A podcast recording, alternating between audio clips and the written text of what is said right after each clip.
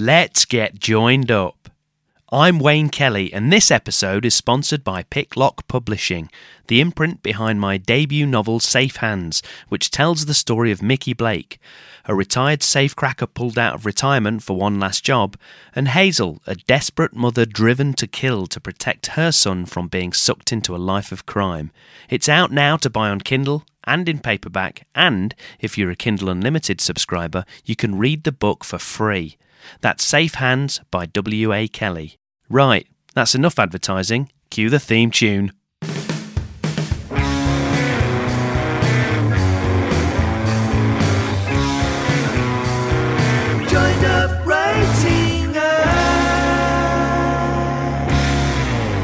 Hello and welcome to the Joined Up Writing Podcast, where a little procrastination can go a long way. I'm Wayne Kelly, and it's episode 204 with S.A. Cosby, a writer I'm a huge fan of, from Blacktop Wasteland through to Razorblade Tears and his latest dark tale, All the Sinners Bleed. It's a brilliant chat that covers why Shawn loves the noir genre, his inspiring journey to success after years of hard work and rejection, his tips for writers trying to fit their work around a day job, as well as his three choices for the book that saved my life. It was an absolute delight to get to talk to Shawn, and I know you'll enjoy the chat. Before we get to that, a very, very brief update from me. I've been beavering away on book two, getting up early each day to get the words down and battling the ever present demon of self doubt. I've got a non negotiable deadline to meet, so I just need to keep my head down and get the first draft done. It's messy, it's painful, but as the saying goes, you can't edit a blank page. I also need to thank my friend Dan Howarth for putting up with me moaning about my plot worries on an almost daily basis and telling him I'm terrified that I'll never finish the book. He's kept me going with constant reminders that I've done it before with safe hands and that I'll be able to do it again. He also wrote an excellent blog post about trying to focus on the joy of writing, remembering that at some level we must enjoy this crazy pursuit we indulge in there's got to be some level of enjoyment if we're returning to fill the blank page day after day after day. And Dan's right to point out that we often forget that. For me, some of my best stuff has been written when I take the brakes off, put the top down, and just speed towards the horizon. Worry about the destination later, but you know, just try to enjoy the journey. Uh, aside from that and the day job, I've also been recording the Safe Hands audiobook, which I'm hoping will be released before the end of the year. It's a mammoth task, to be honest, but I'm working my way through it, and I'll let you know when all uh, you audiobook fans can get your lug holes around it. Uh, so that's me. But what about you? How are things in your writing world? Which project is giving you the most joy at the minute? What are you reading? Which guests would you like to see on the show in 2024? I want to hear all about it, so get in touch and let me know. You can do that by emailing wayne at waynekellyWrites.com or dropping me a line on the FB or Twitter pages. And don't forget to sign up to my mailing list. You'll get my monthly newsletter, but also you'll get a free ebook with two new crime stories, and that's at waynekellyWrites.com. Anyway, let's crack on because it's time for today's interview with S.A. Cosby. S.A. Cosby is an Anthony Award winning writer from southeastern Virginia. He's the author of the New York Times bestseller Razorblade Tears and Blacktop Wasteland, which won the Los Angeles Times Book Prize. It was a New York Times notable book and it was named a Best Book of the Year by NPR, The Guardian, and Library Journal. All of that, plus he's been mentioned as one of Barack Obama's favourite writers twice. His latest book, All the Sinners Bleed, is out right now, and you should definitely give it a read if you like dark crime fiction. So, thanks again to Shawn for doing this. As you may hear, um, he did have quite a bad cold, but he still took the time to do the interview, so I appreciate that. So, enjoy the chat, and I'll pop back at the end to wrap things up.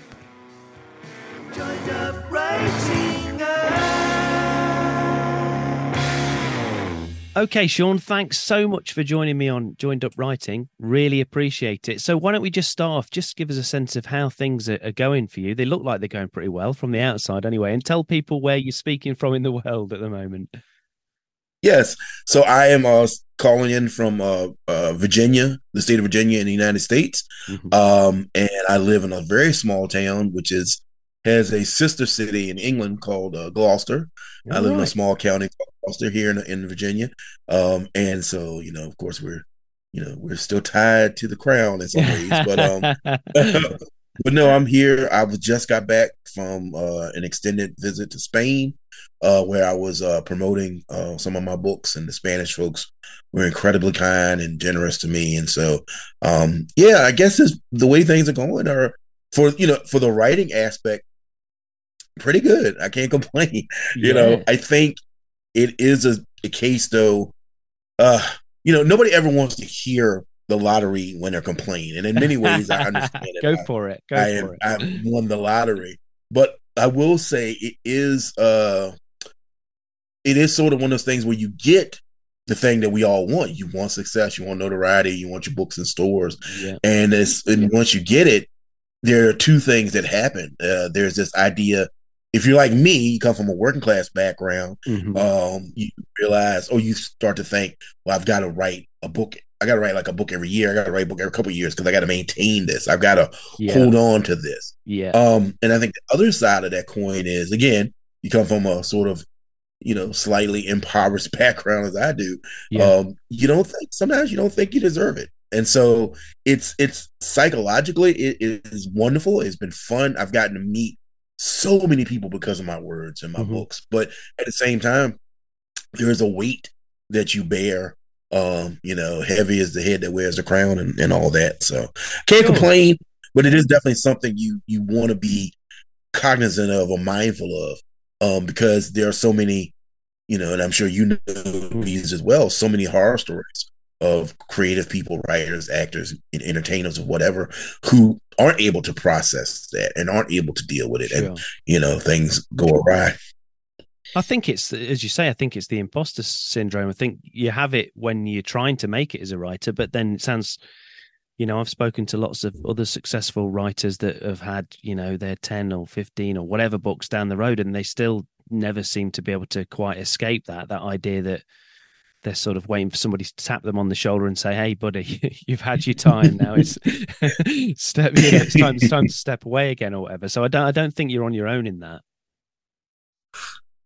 Yeah, no, I think I think if you start to lose that, I think maybe you need to have a strong, long conversation with yourself as a creative person. I think once you become, I've said this before, and it's sort of a colloquialism, but I think complacency in the arts is like sugar to tea. Too much of it ruins it, you know. Yeah, and I yeah. think if you start to become complacent as an artist, as a writer, creative, whatever your endeavor, um, you'll find yourself losing, you know, the edge. I guess you know. There's still, you know, one of my favorite musicians is uh Bruce Springsteen, Mhm. and he had an article or interview one time where he was talking about an album. I can't remember which album it was, but uh, he said, you know, it's hard sometimes for me to write about a poor man's problems when I'm wearing this rich man's shirt. Yeah. You know, and and, and I think I'm not rich by any means, Mhm. but I think it is something that you worry about as a writer. Am I going to be able to maintain that edge, that sort of perspective that got me here? You know, like I said again, I, I mentioned it before. I come from a pretty Yeah. impoverished background in a pretty small town, and those stories are what have driven me, is what driven my career. It's my desire to uh, want to explore the place that I'm from through the eyes of the people I grew up with. And so I think, you know, five years ago, me going to Spain, about as close as I got to Spain was going to a Spanish restaurant here in town. yeah. and so, you know, and, and I've been to England this year, I've been to Amsterdam, my books are all over the place. And so I think you have to stay grounded as a writer um, so you don't lose that edge. I think, oh God, I can't remember who it was, but it was a famous person that said, the moment you start believing your own hype is the moment your career is over. Yeah. Yeah. Yeah, definitely. I think that's right. Well, talking about those uh, particular stories and, and the things that you create, why don't you tell us about your latest book, which is the superb All the Sinners Bleed? Yeah, I'd love to. So, All the Sinners Bleed is the story of Titus Crown. He's the first black sheriff in a small southern town, a, a town very similar to where I reside. Yeah. Um, and as the book opens, he's coming up on his one year anniversary of winning a special election. Uh, like I said, he's the first black sheriff in the history of this small southern town that's rife with secrets, with racism, with sexism. Um, you know, it- it's just like a lot of small towns all over the world. Mhm. And on this one year anniversary, there's a tragic event at the local high school. A teacher is shot by a former student, and then that former student is in turn shot by Titus's deputies. And in his investigation of this crime, he finds out that the teacher, the student, and the third mystery person were a trio of serial killers. They were involved in in brutal crimes against young people, and so Titus is trying to find a third person while also dealing with the everyday details and problems of being a, a, a police officer in a small a small town, you know. And so I like sort of the juxtaposition between him on this great journey to find this incredible evil that is in his town, but also him just doing the day to day minutia that comes mm-hmm. with being a civil servant. And um, for me, the book was a really interesting way to sort of examine small small town life in a way I don't think I've done. I've touched on it, but this was really me diving in, um, you know, head first into like small town politics, small town psychology, and it was for me. I, I really enjoyed it. Well, I was going to ask you about that. It's funny you should mention that because I I noticed that the way that I really liked the the way that you kind of you, you, obviously you're dealing with this huge event that happens right that you know the inciting incident that kicks off the whole novel and the story at the beginning there but you don't you never shy away from telling us that that's not the only thing that he has to deal with i mean talking from a like police procedural point of view you've still got all these other little things that there are still the crimes going on in the in the uh, county and there are other things that he's having to deal with and you make a point of of showing us that. Plus, obviously, all the stuff that he's going on, that he's got going on in, internally as well. But it, but it was yeah, it, yeah, and and it, it, it's a shift, obviously, as you said it. The way that it's different from your previous novels is the fact that that police procedural element, because that you know mm-hmm. the stuff that you've done before, it has been it's people on the other side of it, if you like, that are just mm-hmm. skirting the fringes of the other side. What made you decide to go that route, and and how did you find writing a police procedural from that point of view? So, to, first of all, I love reading mysteries growing up. I love reading police procedurals, uh, detective novels. Yeah. So there's a big series in the United States called the 87 Precinct novels by yeah. Ed McBain. I read, you know, the early, uh, there's a um, an English writer named Ruth Win, Win, Ruth Rendell who had the Inspector yeah, yeah. Wexford series. And so I love stuff like that. I love these sort of familiarity that comes with a police procedural. You know, mm-hmm. you hit the team, here's the chief, and here's the underlings, and sort of this sort of um, super team, sort of in, in a way.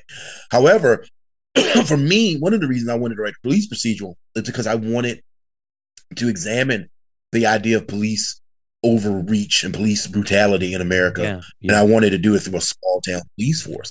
And so with Titus, you have a character who's a former FBI agent who's retired, um, a little bit early. So there's a little bit, a little bit in his history why he retired early, mm-hmm. and ostensibly he's come home to take care of his father, but really he has some things going in his personal life. And he decided, like a lot of us do, to come home. Mm-hmm. Uh, and so making him the sheriff was very interesting for me because I wanted to show what it looks like when a good police officer, a, mm-hmm. a, a cop who's a really good cop, runs into sort of the the machinery, the the the bureaucracy of American policing. Mm-hmm. And you know, um, there's a quote a friend of mine said that we always talk about in America we want to reform the police force mm-hmm. because the justice system is unfair, but really in America the justice system is working the way it was designed to work, you know. And so yeah. um, I think looking at a character who does have a strong moral uh, foundation and how does that character deal with this? You know, Titus wants to change the police force from the inside out. That's the reason he ran. Yeah. But if you if you take if you think of American justice and American policing like a house, right? Mm-hmm. He is somebody who wants to paint the walls and fix the roof, which is great, but the foundation is cracked. Yeah. And so yeah. all these cosmetic things don't really help. That being said, I think the thing that I thought also was interesting, my previous books deal with people, like you said, on the outskirts of, of the law, outlaws. Yeah. Uh, I think the term over in England is hard men. Um, and so, uh, and so, uh, I think when you write that type of character, it's not easier, but you do have a lot more flexibility because mm-hmm. an outlaw, somebody on the outside of the law, so to speak, the only rule they have to follow is don't get caught. Yeah. You know, they may have their own uh, code, yeah. you know, among thieves or whatnot, but the really the main rule is don't get caught. With a police officer, you have if he's a good one, you have someone who is, you know, his whole career is about following the rules, enforcing the rules. Mm-hmm. And I heard Walter Mosley say this once that everybody has morals until they're tested. Yeah. And I thought that was such a fascinating thing to do with Titus. It's like here's this guy who claims to be, who strives to be a morally upright person. Mhm. but then he's confronted with this great evil. Mhm. And then, you know, how does he process that? Is he is he tempted to take shortcuts? Is he tempted to go outside the law to solve the problem? Mhm. And so that constant pull and push between his desire to enforce the law equally and his desire to see justice done, I thought was fascinating. It is, yeah, and and the way that he finds himself in a bit of a no man's land, as you say, because he's the, he's the first black sheriff, and he's he's kind of he's kind of pissing off both sides equally, isn't he? At the time, he's, yeah. he can he can't seem to do right for doing wrong. He kind of he wants to walk the the line down the middle, but it's very very difficult for him. Yeah, the one thing that everybody in town is united in is that they don't like him. he's bringing them together in that way. Yeah, yeah. and the name obviously only just struck me when you actually I love the name of the character name. That's such a great character name, by the way, Titus Crown. It's that obviously you kind of jokingly referred to the be- at the beginning talking about where you actually reside now in Gloucester and tied to the crown. Was Mhm. that is that was that a deliberate play on words when you thought of that, or was that just happy coincidence? I mean, like I like for me, uh that when I said it earlier, I was kind of joking, but yeah, Titus's name was something I put research in. You know, Titus technically, you know, means upright. It means Yeah. uh, forthright. Um, crown obviously is a king or a leader. yeah, yeah, Um, and so I wanted him to have that name because in my mind, he's sort of this this errant knight, you know, Mhm. Yeah. and he's, he's the thing about it is with a guy like Titus, when you become a police officer, and this I think this is the same in UK. Police officers have powers, you know. They have, you know, they, they have a, a, a lot of power behind the badge, behind their their title. And I think, you know, there's this old, I think it's Benjamin Disraeli line that power corrupts and absolute power corrupts absolutely. Yeah. And I wanted to show somebody like Titus who that doesn't he doesn't get corrupted. He, he's not perfect by all means. If you read the book, he has a girlfriend that he's sort of kind of in love with, maybe, maybe not. He has an ex girlfriend who's a Mhm. journalist turned podcaster who comes to town yeah. once the uh the, the, the crimes have been uh, um publicized. So he's torn up torn between these two women. As I said before, he has some secrets in his past, things he's not proud of.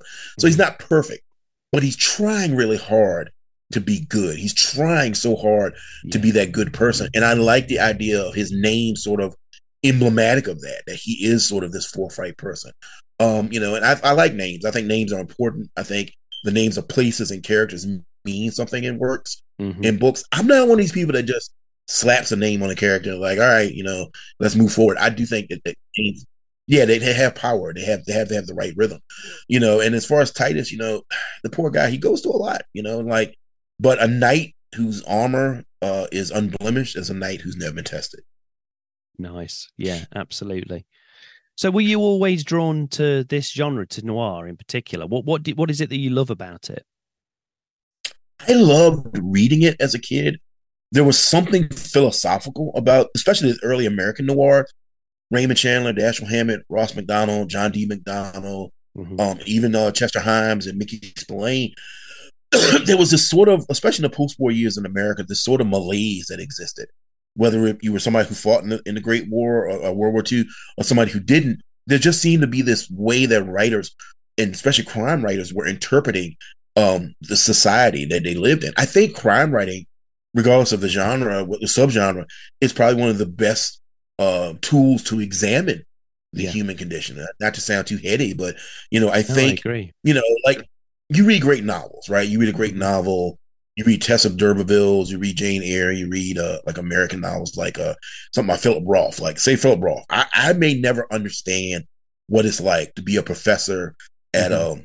a, a fancy college in the northeast of America, Yeah. but I understand desperation. yeah. I understand fear, and there's something about crime fiction and noir fiction in general that I think that is able to tap into those fears and tap into those base human emotions. You know, uh, and Dennis Lehane said that uh, the great noir, great literature is someone falling from a great height, like Icarus. He said, great noir fiction literature is someone falling from the uh, sidewalk into the gutter. And I, I think there's sort of a a universality with those right that writing. Now, I didn't start out writing noir. I, I started out wanting to write horror stories. I wanted to be, you know, the next Stephen King, the next Yeah. Clive Barker. Um, and it, you know, for whatever reason, people didn't gravitate toward my horror stories, and I got lucky like I said again, I've always read noir fiction, crime fiction, uh, Agatha Christie, you know, English uh, drawing room mysteries. I love all aspects of crime fiction. Yeah. But I got lucky. Uh, a friend of mine met a gentleman named Todd Robinson, and in America, he used to publish a magazine called Thug Literature. It's one of the few magazines, Thug Lit. It was one of the few magazines specifically geared toward hard boiled noir crime fiction. Mhm. And um, I, she, my friend, she came home. I was dating her at the time. She comes home. She's like, "Hey," because she was a belly dancer. and She was performing in his city. She's like, "I met this guy, and he needs writers. You should send him a crime story." And at first, I was sort of hesitant because, again, like, I come from a small town, Mhm. and the sort of, the sort of uh, everyday um humanity and, and uh stuff here in this small town i didn't know if it would appeal to other people but i wrote a story about these two brothers fighting over an, an inheritance and the, inheritance is a house Mhm. and um it got published and i sort of found my uh niche and that's how i started writing uh, crime and crime fiction but i was always drawn to it as a kid i've always been drawn to the darker stuff Yeah, obviously. So, to, so on that subject, let's go back a little bit. So, tell me about you. How did you actually come to writing in the first first place? What's your earliest What's your earliest memory of writing? so my mother who's passed on but she used to tell the story that when i was four or five she would read me bedtime stories and that i would always complain because i would point out the potholes in bedtime stories. Yeah, and i remember having this conversation with her about the three little pigs about you know they use straw to build one house they use sticks to build another and then finally they Yeah. settle on bricks. And i remember saying to my mom like they should have used bricks in the first place why didn't they just settle on that and so my mother challenged me to write a story on my own. She's like, "Oh, you're so smart. Write your own story." And I was seven or eight years old, and I wrote her this story about about these space spacefaring gnomes who come from another planet where Yeah. everybody on that planet are gnomes, and they land in a rocket ship behind our house in a tree, and they have to uh, figure out a way to get home, and, and it's just it was all over the place. But but Give yourself a break. You were seven, to be fair. Yeah, yeah. it's, it's like now I'm looking at it through these eyes as an adult. Like, oh, the narrative's all over the place. It has no plot consistency. But I remember the look on my mother's face when she finished reading it. Mhm. And it was just this sort of disbelief, like, because she kept asking You came up with this by yourself, all on your own. It's like, Yeah. Yeah, She's like, Nobody helped you. I was like, No. And the look on her face is sort of this high yeah. that I've been chasing ever since. I love meeting people who have read my books and really enjoy them. yeah. Not for the, the ego boost. I, I don't No, no, I know ego exactly what you're saying. That the story's landed in the way that you wanted it to land. Exactly. And so when people come to me like, I love this book, it's like, oh, you got it. I wasn't just, you know, howling it in the dark by myself. You understand what I'm saying. So I don't need people to come up to me and tell me, oh my God, you're the greatest writer Uh-huh. ever. I that's I, I don't need that. But I love when somebody tells me I couldn't put this book down, or I love this story, or I love these characters. That's the uh that's the icing on the cake, really. That's the thing that you're chasing. So you, you've talked, obviously, you've talked a lot before about you. You came from a pretty impoverished background, uh, and and the area of the of the country that you were brought up in, and the rest of it. So, what was the reaction, your mum aside? Because obviously, your mum was obviously really behind you right from the get go, and she she Right, bought into it. Right. But your mum aside, what was the reaction of your friends and family when you sort of, as you got older, and you said, you know, you were you were trying to do this this something that you were doing this on the side, and you were the the, the writer one. So my friends kind of politely listened. They weren't uh, against me, but they weren't like hundred percent behind me. I mean, I love them. You know, my best friends are still my best friends from school, and they were like, "Okay, cool, that's what you want to do." My family was much more uh, reticent to get behind it. Like, you know, I had uh, aunts and uncles and cousins. I have a big family, and they were like, you know, that writing thing is cool, but you should get a good job. You know, don't don't give up a day job just yet, and so on and so forth. Um, I had one relative, and I won't say what relation they were, but I had one relative who was outwardly just hostile about it. Like, oh, Right. every Right. time we get together for a family get together, like, oh, you, I haven't seen no books yet, and I was in Target or I was in the store, I didn't see your name on a book or nothing. And you know, I got my first So I got my first royalty check. Yeah, I know, right? He's yeah, they they were so encouraging, and I got my first royalty check for Blacktop Wasteland, um, in the fall, the spring of 2021, Mhm. and it was that moment. I think there was a moment in the states where when the vaccines came out, we were still in the middle of the pandemic, but you felt like, oh, we're vaccinated, we can all kind of get together, right? We can all still, even if we do it outside, we get together. Yeah. And we were having a family get together. It was the first one since the pandemic started. We were doing it in a park. And this is where I come off as petty, but I went and took my check and I went to like a local print shop and I blacked out all the important information, like the account number and all that. And I basically just had to blow up my name and the amount. And I got it about uh about a a, a poster board size, so about uh about uh, uh uh three inches wide and six inches long. So it's pretty Yeah. pretty good size sign. Yeah. And I took that to the family gathering and I just laid it on the uh picnic table. I didn't say anything.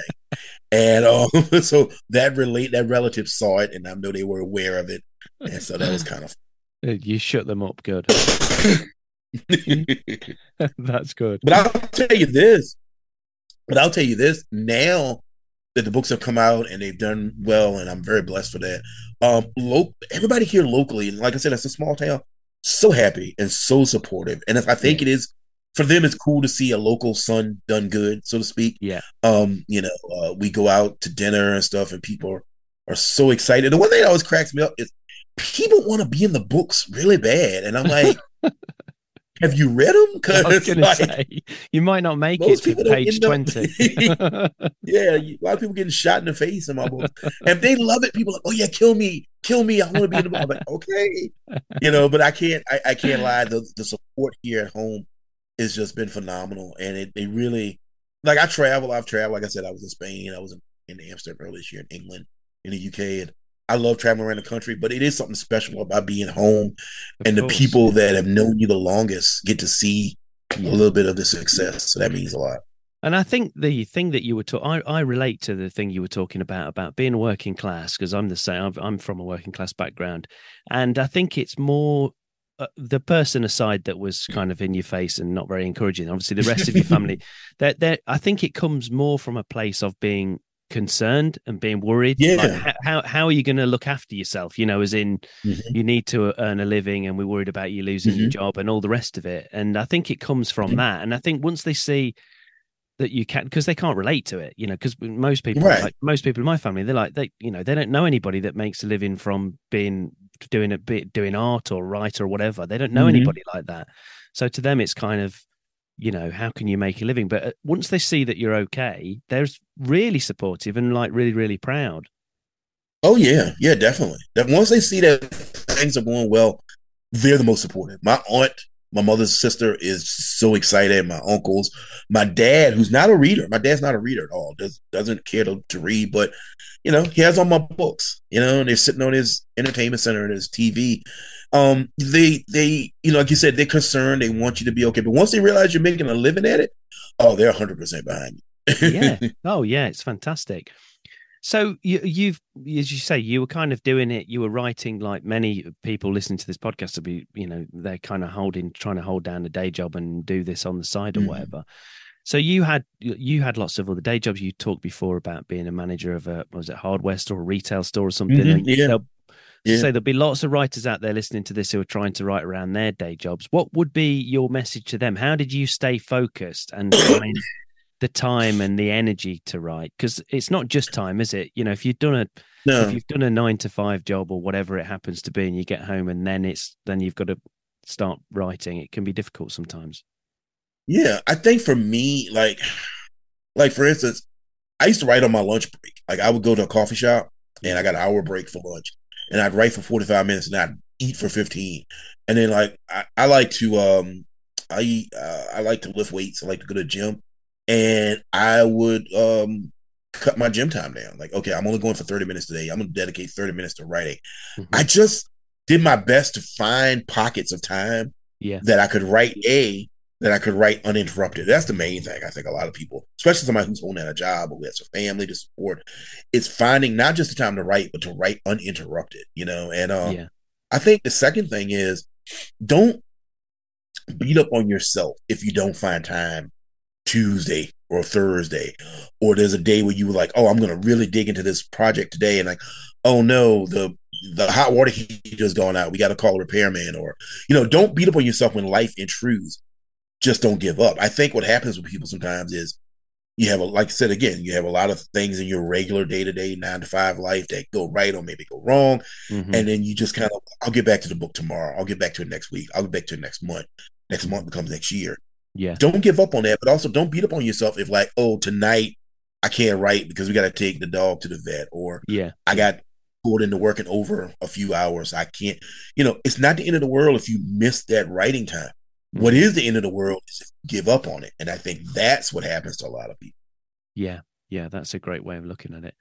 Well, on that subject, you, you so your first published novel, I think I'm right in saying, was My Darkest Prayer, which I which I Yes. read when you re-released it recently. It's brilliant.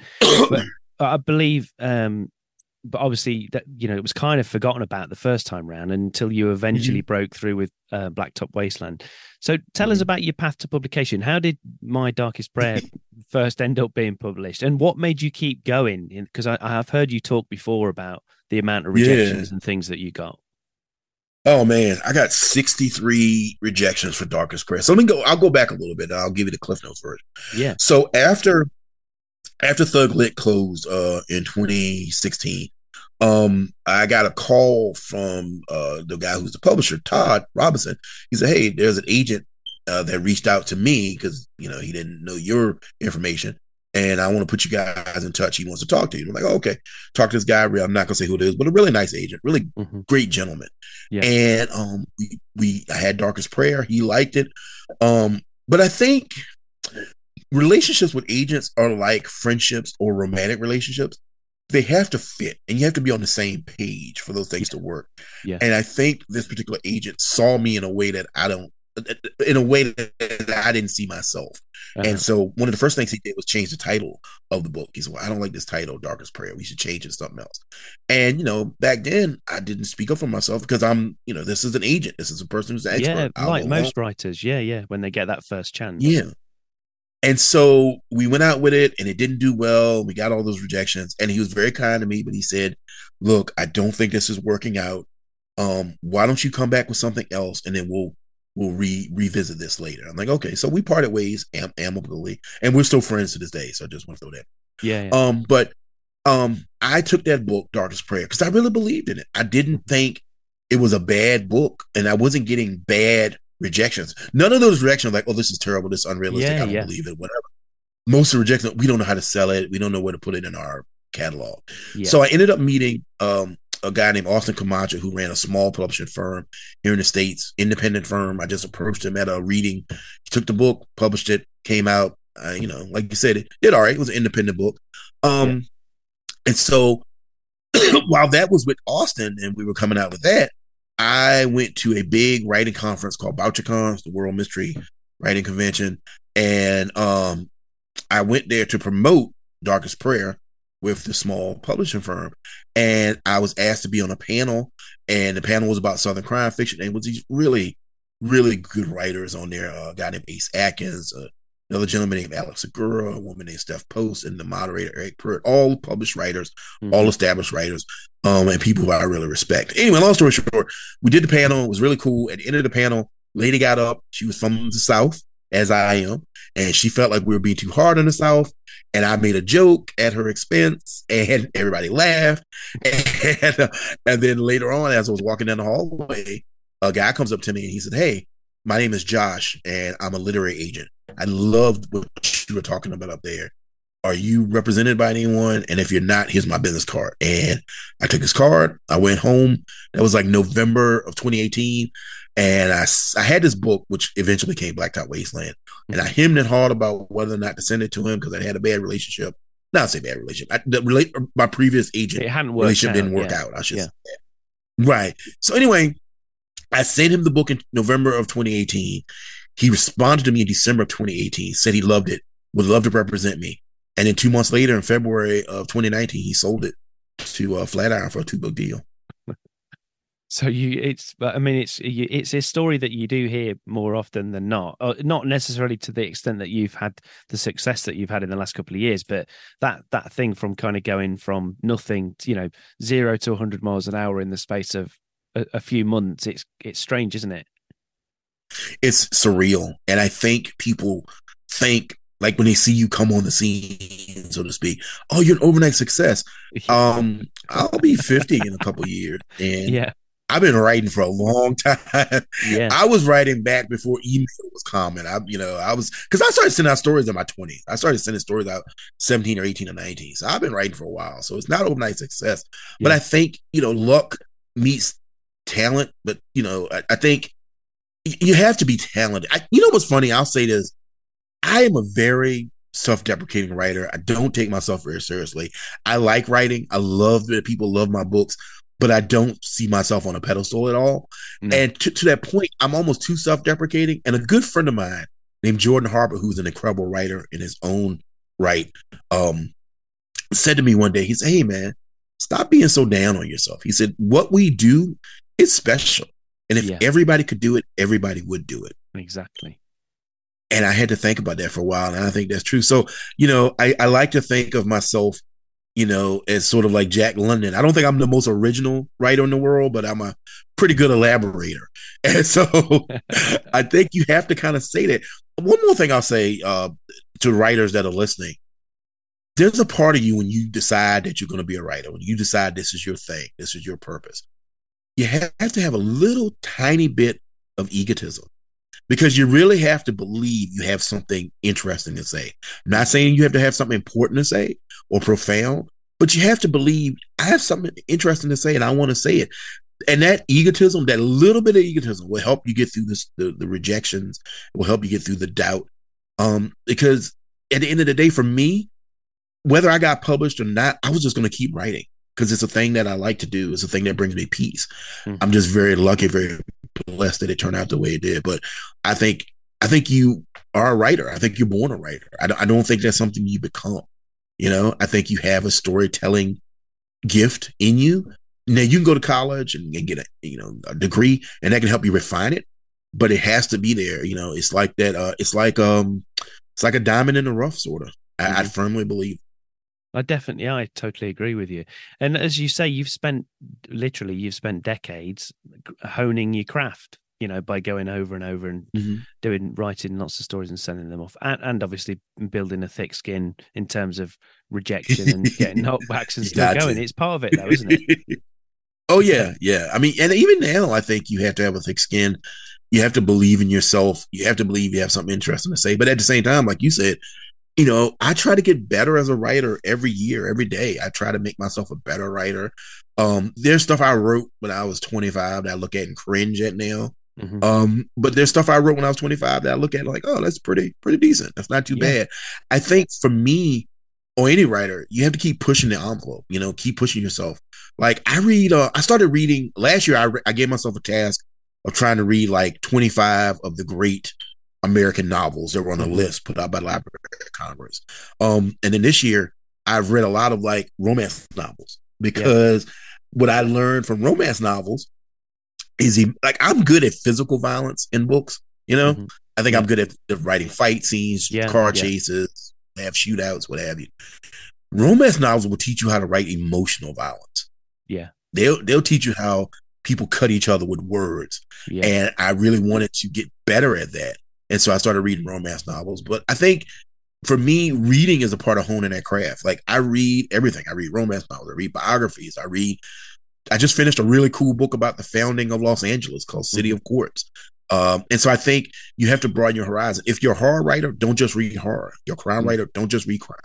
Yeah. And you know, same thing if you're a romance writer, don't just read romance. I think reading from a full palette gives you so many tools in your own work. De- uh, definitely, I totally agree. And you mentioned there about honing your craft and obviously getting better as you go along. Would you say that your process or the way that you feel about writing has changed from that first published book to where you are now? Yeah, I think so because like the first published book, Darkest Prayer, I uh I enjoyed writing it, but at the same time it was it was it was it was torturous in a way because it was my first full length detective novel and it was a detective novel and I didn't really, you know, I'd read a bunch of detective novels, but I was like second guessing myself and I mean I still second guess myself now. Like I uh All Sinners Bleed came out and it, it has done really well. I'm so grateful to people for that. But uh I really had doubts about that book. I didn't know if people were gonna want to go on this journey with me. Um, but for me, the process has gotten smoother. I Mhm. think. Um, I know. I, I again, in an effort to not sound too sanctimonious or too egotistical, but I do know the things that I do well now, Yeah. Well, You that's know, good. Yeah. and so I, yeah, and I know how to accentuate them. Mhm. And the things I don't do well, I know how to hide them a little better, so it makes the process a little smoother. But I think when you get into the heart of the book, it's still the, the words in my head are never as clear on the page. You know, it's never what's going on inside my mind.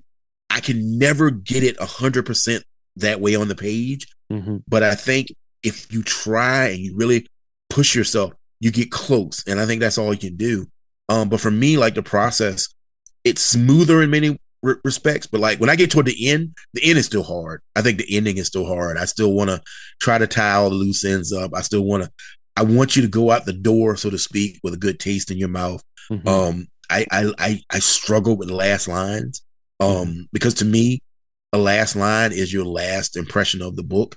yeah. And so you want that last line or that last scene to be, you know, potent and powerful, but also I think, you know, you come into the the denouement, so you want it to also sort of be peaceful in a way. Yeah. Yeah. And uh, um and for me, that's still a struggle, but it's also when you get it or you think you've got it, it's such oh, such a catharsis, you know? Yeah. Yeah. when, when you finally like this is the thing this is the line this is the word or this is the phrase and it's like it- it's everything it just feels so complete once you find that in Like the your voice. perfectly wrapped gift sort of thing. yeah yeah exactly So if um something that I saw you uh, tweet about a, a little while ago, you talked. I don't know whether you remember this. You you do tweet a lot, which is good. You can follow your adventures. Um, you talked about leaving a showing of a film. You were talking about leaving. I think it was Equalizer three, and you said you got Yeah. stopped by a young man who asked if you were the writer. And yeah you remember this story? Tell tell us about that and how Yeah. it made you feel. What? oh it was so cool Yeah, tell us about it. it was so cool. So we were i was coming out of equalizer 3 was with a friend and we going to see the movie. Great movie by the way. Free free advertising. And there was a group of young boys coming in. And it was a diverse group. It was two african american kids uh like three uh i think white guy white kids young boys and one uh latinx looking young man. Mhm. and so they're coming in. I'm coming out and i pass them. We nod respectfully. They were kind. They weren't jerks. But they were being young boys. They were joking with each other and stuff. And they stopped. And uh, one of the african american kids asked me excuse me are you are you mr cosby? Are you the writer? And I turned around, I was like, yeah. And they were like, oh, you probably don't remember, but you came to see our class last year and it was really cool. And we stood and talked for about 10 minutes. And the one of them, I remembered, I said, one of you wanted to be a writer. And one of the kids raised her hand and it was the, one of the, the other African American kid. Are you, and I asked him, are you writing? He said, yeah, I don't know if it's any good. I said, well, look, I wrote down my email. I said, if it's okay with your parents, email me the story. I'll take a look at it. And they were like, and he was like, oh my God, you really? I said, yeah, I will. And I remember walking away from that and just struck me how important representation is and how Definitely. important it is to see people who look like you, who come from your background, hmm doing things and being, you know, being uh, uh, successful. And I think it's for me, especially here in America, it's both class and race, right? Mhm. So that particular instance was a young African American kid who comes from the same town I come from, who had told me when I went to talk to him and his his fellow students that he didn't know any black writers and he Mhm. didn't wasn't aware of any African American people who were making their living as writing. Mhm. So you, you have that aspect of it. But then also, as I said, I come from a very impoverished background, come from the hills of Virginia, very poor. And I went to speak at a college in a in an area that was very similar to where I come from, uh, sort of Appalachian type town. And I went to speak to these kids at this college, Western Carolina University. And after my talk, one of the kids was a young uh, a white gentleman comes up to me. He says, "You know, I'm the first person in my family to graduate from high school. I'm the first person in my family to go to university, Mhm. and I come from a really poor background. And to Mhm. talk to you and to see you and to, and to hear somebody who gets who comes from that and understands what it means to make it means a lot. And so I think for me, that sort of representation is so important, both from a racial, an ethnic background, but also from a class background. I think showing somebody who comes from that same sort of impoverished background, regardless of their race, that it can be done, that it is possible, is really important. And I, I hope that when people look at my work and they look at my story, that they see like, oh, they like the books and they like the writing, but also, you know, here's this guy that dropped out of college who was still able to make it, you know, and I think that's important. I, I totally agree. I think it goes back to what we were talking about earlier about the that you know jokingly about some of your relatives and things when they're kind of worried about you from it but, it, but it, a Yeah. big part of it is because they can't see they're it's almost like well show me someone else that's done it that's like us that Yeah. looks like us or that's had the same background or Mhm. whatever and i do think Mhm. and, and even more so if it's uh if it's somebody in your town i know uh, there's an actor uh, uh, called I don't know whether you know him Stephen Graham. He's a, a British actor. He's been in Yeah. he's in The Irishman and he's in loads of different other things. Yeah, yeah, yeah, yeah. The Departed and all sorts. But um, he, I've heard him talk about. He's he's from a working class background in Liverpool and talk about Mhm. they had just happened to be another working class actor that lived around the corner that he literally bumped into on the way back from the shops or something. And the guy said to him, "Oh, he goes, oh, you're that you're in that thing on the TV," and he's like, "Yeah, come round and chat to me, and I can tell you how to get into Yeah. theatre or whatever." And it's just like that, you know. And hopefully, Mhm. experience that you've just had coming out of the uh, out of the cinema will be the same for those young. And I did uh I want to say I did read the young man's story and it was really remarkable. It was really good. yeah, and I sent it back a few notes. But I, you know, I said, it, "Don't give up." Somebody did that to me. Somebody did that for me a long time ago. I was sending out a horror story, and it, you know, a lot of these American magazines don't exist anymore. Unfortunately, there was a magazine called Midnight Graffiti, and it was a horror periodical. And um, I sent a story in. It didn't accept it, but the editor, gave, thank you so much for having me. It was a pleasure. Objection, and he praised the things that I did well, and he gave me advice on the things that I didn't do well. And he didn't have to do that. And I, I think that you pass that along uh, I think that is a, a, an important part of being an artist uh, is passing that inspiration along. Hopefully, definitely. And sometimes it's that little lifeline that you need. I think those little things are the things that keep you going, aren't they? oh yeah, definitely. Like years ago, and I know he doesn't remember this, uh, but Walter Mosley, who I can say now that I've met and I consider Wow. a friend, Yeah, years ago, um, yeah, he took uh, took me and a friend to lunch last year, earlier this year at the uh, uh, Thriller Fest in New York City, and uh, wanted to talk to me, and I Oh, was like amazing. blown away by that. but he doesn't remember this. Uh, but years ago, he came to university here in my home, near my hometown, and I was wasn't published. Nobody knew who I was. This was many, many years ago. And I went up to him and I got him to sign a copy of one of his books from me. And he asked me, he said, "You're an aspiring writer," and I said, "Well." Haven't been published yet, so I don't think I call myself a writer. And he said to me, he said, "You know, um, if you've written something and you finished it, you're a writer. yeah. You are a writer. Call yourself a writer. Like he made me say it. He wouldn't let me leave. Are you a writer? And I was like, Yes, yeah, I guess. He's like, No. You're a writer. I was like, Yes, sir, I'm a writer. And so uh I got to thank him for that years later. You know, and um I think if if if I'm doing that in any small part for someone, then it's all worth it. That's the that's the the, the high, that's the gold medal that I can achieve is is if I'm doing it for somebody else. Um Yeah. and it's out of out of a desire to want to help, but also selfishness because I want to read good books and I want other people to write them. absolutely, absolutely, yeah.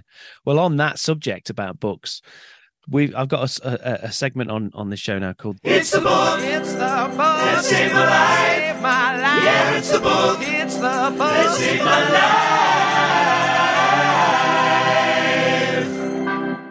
But metaphorically speaking, or may, maybe it was, maybe you did have a book that literally saved your life. I don't know. But what would you, if I said that to you, uh, uh, tell me a book that saved your life, what sort of comes to mind? Uh, there's three really. Yeah, go for Um, it. first one, yeah, first one is Salem's Lot by Stephen King. Yeah. Um, and for me, it's an incredible horror novel. It's probably my favorite horror novel. It's probably, in my opinion, one of the top ten scariest books ever written. Mhm. But the thing that I loved about, about about Salem's Lot was he was, you know, he set this in a small town in Maine, which I live in Virginia, and and for the geography nerds out there, Virginia and Maine are far apart geographically, yeah. but emotionally they're not that far apart. And so Yeah. the people in that town, I knew those people. I, I grew up with those people, and Yeah. seeing him craft this incredibly powerful mythic story out of the characters that he grew up with that are similar to the people I grew up with made me realize I can tell stories about where I come from, Gloucester and Mathews and southeastern Virginia. Um, and the other book was I mentioned him just a little while ago, but Devil in a Blue Dress by Yeah. Walter Mosley. Yeah. Again, when I started leaning toward crime fiction, Yeah. reading that book, was like, oh wow, this guy, he looks like me. He comes from a background like me. You know, Easy Rawlins is the lead in this book. He's not, you know, the jovial sidekick, the magical, you know, sidekick. He's the lead. And and there's villains that are African American. There's heroes. There's all these things that are part of my life that I'd never seen really represented in books before Mhm. was in a devil in a blue dress and even though it takes place in the 50s again i know these people i know this world and i think for me the last book is uh an oral crime I'll, I'll I'll I'll give one more book after this one, but uh, this is a book because I think they all crime novels, and there is a book I've read that's not a crime novel that I really Yeah. love. But um, the, the third one in the in the four is uh, Darkness, Darkness Take My Hand by Dennis Lehane. Um, Oh, it is a beautiful, brilliant, brutal, dark exploration of the depths of the human heart and how black it can be, Mhm. but also how much it can, you know, it seeks the light. And um, I love, love, love just how he opens that book with a prologue. And you know, a lot of people tell you nowadays, don't use a prologue. Prologue, you know, fans, readers want to get right to the meat of the action. And Mhm. I remember reading Darkness Take My Hand. I said, one day I'm going to write a book with a prologue Yeah. because it's just so beautiful and sets the scene so elegantly. Mhm. Because, you know, people will say, oh, well, you know, the main character survived because it's in first person. Yeah, but what did he go through? Because you read Yeah. that prologue, he's gone through some stuff. And Yeah. so that book, again, as a writer, I wanted to write a book that made somebody feel the way I felt when I read that book. That book really, it just made me feel like there's magic in writing, and this is how you do it. Um, and then finally, a book that I read that's not a crime novel that I really love. So I'm a Shakespeare fan. Um, Yeah. in outside of just my writing, I love Shakespeare. I've seen almost all the plays in person. I have the collected works here on my on my on my desk. Um, but I read a book called A Thousand Acres by Jane Smiley. Um, and it's sort of a modern interpretation of King Lear, right? It's about this landowner who has a thousand acres of land Mhm. and he's going to retire and he wants his three daughters to take over his farming empire. And it's very similar to, to Lear. Mhm. And what she does in that book, you know, a lot of times the knock on literary novels is they're boring, you know? Yeah. like my friend Todd says, literary novels are 350 pages of people talking about maybe doing something. and um, and so you know, but a thousand acres isn't that. A thousand acres, it's like um, it's like the secret history. There's so much going on in these books. The Secret History is the book by Donna Tartt. But again, A Thousand Acres is the one that I read first, and it's the one that had Yeah. a big impact on me. It's like you can tell this story, and it encompasses all gen- subgenres. There's crime in this story. There's romance. There's heartache. There's noir feelings, and and so those are the four books that I read that really they saved my life as a writer, as a person. Um, you know, Devil in Blue Dress. I reread that when I started writing Darkest Prayer Mhm. because I wanted, again, I wanted to structure and create a story that had that same sort of feel. So when somebody read it years from now, like, oh, I recognize those folks. And you know, um, Salem's Lot, I reread it every. I, I just finished reading it this Halloween. I reread it, reread it every Halloween. I love that story. It, it is actually a kind of heartwarming story. Mhm. Besides the you know vampires killing people, Yeah. Um, but- you know, and Darkness Take My Hand is just I got to meet Dennis Lehane last year, and I got to tell him how much that book meant to me. And uh, yeah. little cool story about that. Uh, years and years and years ago, a friend of mine got a copy of Darkness Take My Hand signed for me at a book, so I couldn't go, and she was there, and she had him sign it to Shawn. Good luck in your writing career. And then last year, I met him at BoucherCon in Minneapolis, and he gave me a copy of Moonlight Mile, which is the end of that series of books, and he had written in it with great admiration, and I was like, oh wow, this is a really cool.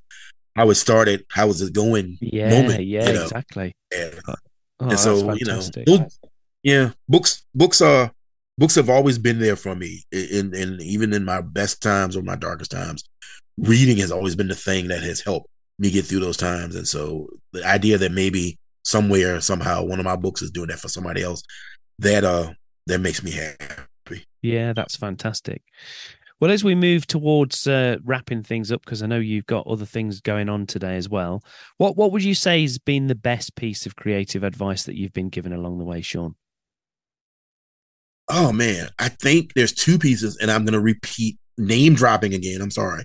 Um, Go for it. Drop away. Drop away.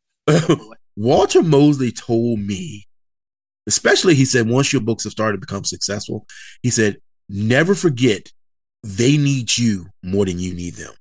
hmm They need your creativity, they need your imagination, because without you, they don't have books to sell. hmm So that's on a business side of that's Yeah, sort of yeah. a business. That's good advice, thing. though. Yeah. But the create creatively, something Dennis Lehane said, and I think, it, and I don't know where he heard it from, but I think it's so true.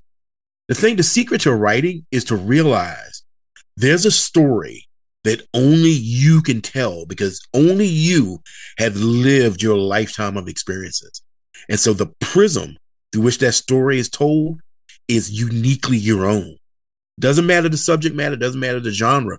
The specific story that you're going to tell, even if he uses cliches, is specific to you. And if you're a writer, you'll never rest until you tell that story.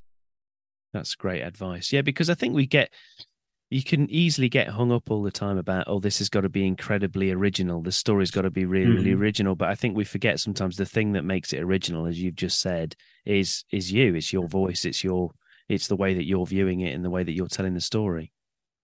Exactly. I, I knew a guy from I met a gentleman from the UK. He's passed away recently. Um, he's a writer named Dale Brendan Hyde. Mhm. and Dale had a unique life. He had he was a boxer. I you know I think he was a sort of a a hard man at, at a certain time. Um, you know, he had gone to jail for a crime he didn't commit. He came out, and he used all of that to write this book um, called The Ink Run. And um, somehow it got into my hands in the states, and I read it. And when I was reading it, I remember thinking to myself, "Wow, this this guy only this guy could tell this story." You know, Yeah. no one else could have written this book. And I'm so, so, so happy that I got to see him. I was in Harrogate uh, in in the UK early this year. Yeah. Um, and it's a big crime festival up there, Saint, I think it's called Saint Edna's. Um, but it's in Harrogate. Anyway, I we've been friends online for a long time. Dale had been ill for quite a, a while, and we got to meet in person. Um, and I got to tell him that in person that that book, you know, the only oh, you're the only person who could have written that story. And he was very kind. And, you know, unfortunately, sadly, Dale passed away a few months ago. But Sorry to hear that. Thank you. But I- think the thing that makes me think about him is that that piece of advice that Dennis Lehane said, there's a story in you. And if you're a writer, you got to let it out. And no one can tell that story the way you can. You know, I, you know, I'll say one last thing before we go. When I started writing, when I came out with Blacktop Wasteland and Darkest Prayer, these sort of southern rural noirs that don't take place in the in the mountains, they're down, as we call them, the coast in Virginia, the coastal cities, or coastal Yeah. counties, I should say, um, with African American leads, um, writing about all different types of stuff, about toxic masculinity, about homophobia, uh, about religious mania, whatever you want to call it. Um, when I first started writing, nobody like there were very few people that wanted those books. And now, when you look at a publisher trade magazine, you'll see people say, "Oh, we want." You know this book. We want blank book, but you know we want uh We Blacktop want Wasteland, but set it in Yeah, yeah. Yeah, we want the next SA Cosby. We want the next all the sinners bleed.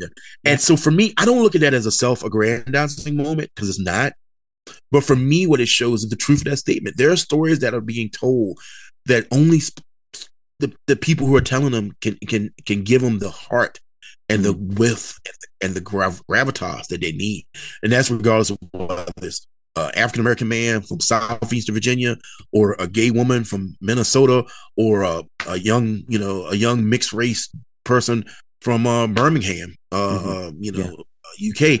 There are stories out there that need to be told, and that um, not only do they need to be told, but other people will want to read them, want to experience them, you know. And I, I, I think going forward, I hope that we see in publishing, both here and in the UK, more uh, willingness to explore those kinds of stories and listen to those different um, unique voices. I think that's where the best art is coming from. Uh, people that have been on the on the on the outer skirts, the edges for a long time, um, getting a chance to tell their tales.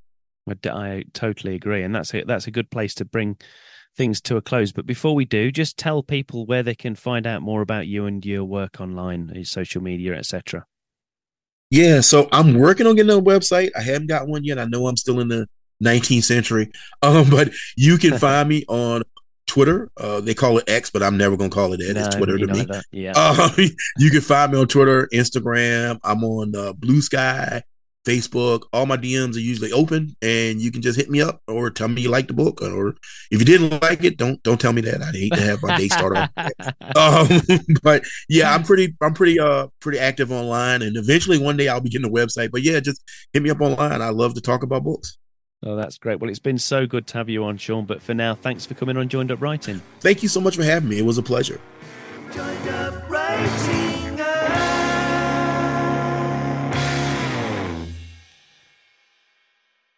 There you go, and thanks again to Shawn, and I'll put all of his links in the show notes over at joinedupwriting.co.uk. That's it for this week, other than me reminding you to make sure you subscribe at Apple Podcasts, Stitcher to... That's it for this week, other than me reminding you to make sure you subscribe at Apple Podcasts, Stitcher, Spotify, Overcast, YouTube, or wherever else you listen to your podcasts, and that way you can get the show downloaded automatically every single time. Also, remember to leave us a nice rating and review on whichever platform you listen to uh, us on because it does help other people to find the show. Or, you know, just use your mouth, flap your lips, tell somebody else that you know and tell them about it. Other than that, thanks for listening to the show this week. I'm Wayne Kelly. Happy writing, stay safe, and I'll see you next time.